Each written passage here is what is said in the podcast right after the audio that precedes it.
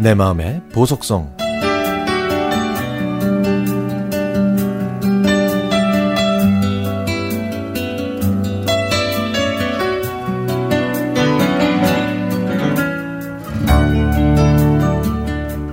시골에서 태어나고 자란 저에게 겨울 최고의 놀거리는 하얀 눈이었습니다. 눈 내리는 날 밭에 누워서 하염없이 내리던 하얀 눈을 바라보던 그 추억은 아직도 잊을 수가 없네요. 추운 줄도 모르고 눈을 굴려서 만든 큰 눈사람이 반짝이는 햇살에 점점 작아지면서 사라지는 모습을 안타까워했던 기억도 아직 제 마음 속에 고스란히 남아 있습니다. 동네 친구들과 모여서 눈싸움도 하고 눈썰매도 탔는데요. 저보다 다섯 살 많은 친오빠가 눈썰매를 직접 만들어줬죠. 나무 판자를 톱으로 자르고 나무 판자 아래를 못으로 박아서 만든 눈썰매를 보면 저는 무척 행복했습니다. 오빠가 만들어준 눈썰매만 있으면 남부러울 게 없었으니까요. 그러면 엄마는 팥죽을 만드신다고 너른 마당에 있는 가마솥에 장작불을 지피셨습니다.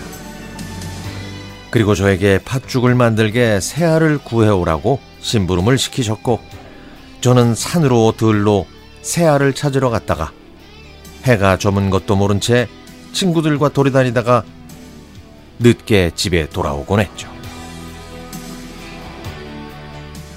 가난하고 어려웠던 그때는 크리스마스 트리가 귀했습니다. 푸른 나무에 예쁘게 반짝이는 크리스마스 트리를 갖고 싶었던 저는 지나다니면서 소나무를 유심히 보기도 했고 산타 할아버지가 주는 선물을 받으려고 집에서 제일 큰 양말을 머리맡에 두고 잠들기도 했죠. 요즘에는 예쁜 크리스마스 카드를 팔지만 그때만 해도 크리스마스 카드를 쉽게 구할 수 없어서 직접 만들어야 했는데요. 하얀 도화지 위에 형형색색 색연필로 칠했고 하얀 봉투도 직접 만들어서 친구들한테 주면 제가 정말 행복했습니다. 저는 친구들을 위해 카드를 만들었지만 아버지는 저희 세 남매를 위해 손뜨개로 직접 털장갑, 털 양말, 털 목도리를 짜주셨습니다. 추위를 많이 타는 저희를 위해 만들어주신 털장갑, 털 목도리를 주시면서 추우니까 꼭 털장갑, 털 목도리 하고 나가라. 라고 말씀하셨죠. 추운 겨울날 아랫목에 앉아서 김이 모락모락 나는 찐 고구마와 얼음이 동동 뜬 동치미를 먹으며 할머니가 해주시는 이야기 들었던 기억도 나고요.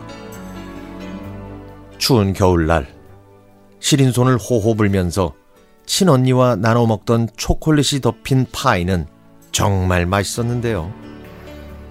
저는 그게 먹고 싶으면 언니와 함께 고모댁으로 걸어가야 했습니다.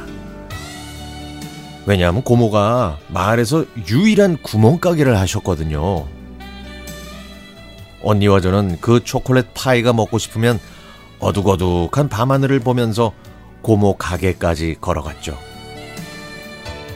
그렇게 고생하고 사온 간식으로 출출한 배를 채우면 스스로 스르르 잠들었던 그 겨울밤.